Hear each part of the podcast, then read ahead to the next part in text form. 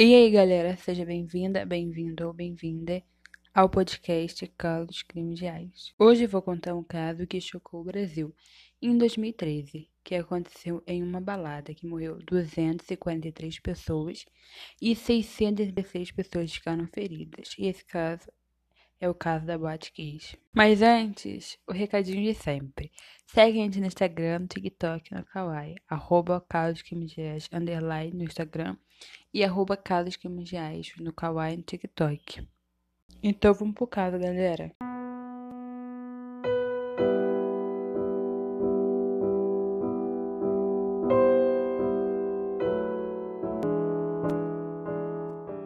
Na madrugada do dia 27 de janeiro de 2013, a banda Gurizada Fandagueira se apresentava na Boate Kiss, em Santa Maria, Rio Grande do Sul. Tudo começou quando o vocalista Marcelo Jesus dos Santos acendeu um artefato pirotécnico que iniciou um incêndio.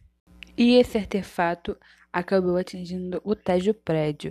E lá tinha um colchão inflamável, mas que na época muitas casas de show usavam, mas não deveria ser usado, pois sempre que tinha alguma denúncia sobre essas espumas no teto, eles eram obrigados a tirar.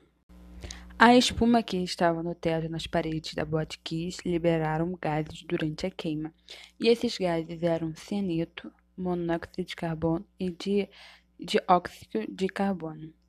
E eles são gases altamente perigosos para o ser humano, pois o monóxido é como um asfixiante químico, já o cianeto pode causar a morte em minutos ou horas, por parada cardíaca.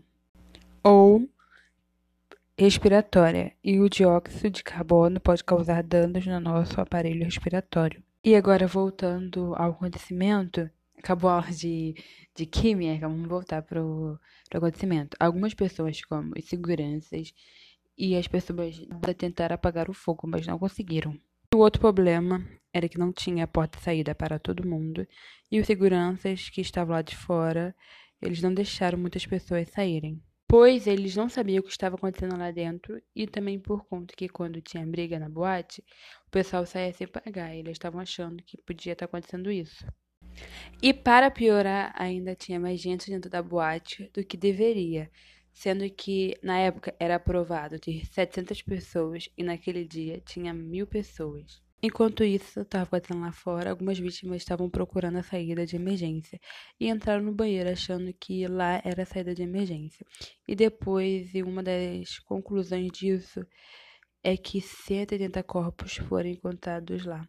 Morreram lá em torno de 253 pessoas e, 200, e 235 dessas pessoas morreram no dia do ocorrido e 676 ficaram feridas. As vítimas tinham em torno de 17 e 30 anos, e oito dessas vítimas eram militares que ajudaram no resgate das outras vítimas. A maioria das vítimas que sobreviveram ficaram com muitas sequelas, e um desses, uma dessas sequelas era os problemas respiratórios. A, mai, a maior parte das vítimas morreram por inalação de fumaça, provocada pelas chamas no isolamento acústico do teto. Na época, houve muitos protestos sobre a impunidade dos atos do Ministério Público e também do inquérito da Polícia Militar, bombeiros e alguns servidores. Mas algumas pessoas foram presas, e essas foram Márcio Hoffman e Elisandro Spohr, além do vocalista da banda, que era o Marcelo Jesus dos Santos, e o produtor musical Luciano Bonilha Leão. Eles chegaram a ficar presos por quatro meses no ano de 2013. E no ano de 2021, finalmente ocorreu o julgamento, que durou em 10 dias, e esse julgamento foi televisionado. E as sentenças do réu, dos réus foi assim: Elisandro Spor, o Kiko, um dos sócios da boate, foi condenado a 22 anos e 6 meses de prisão.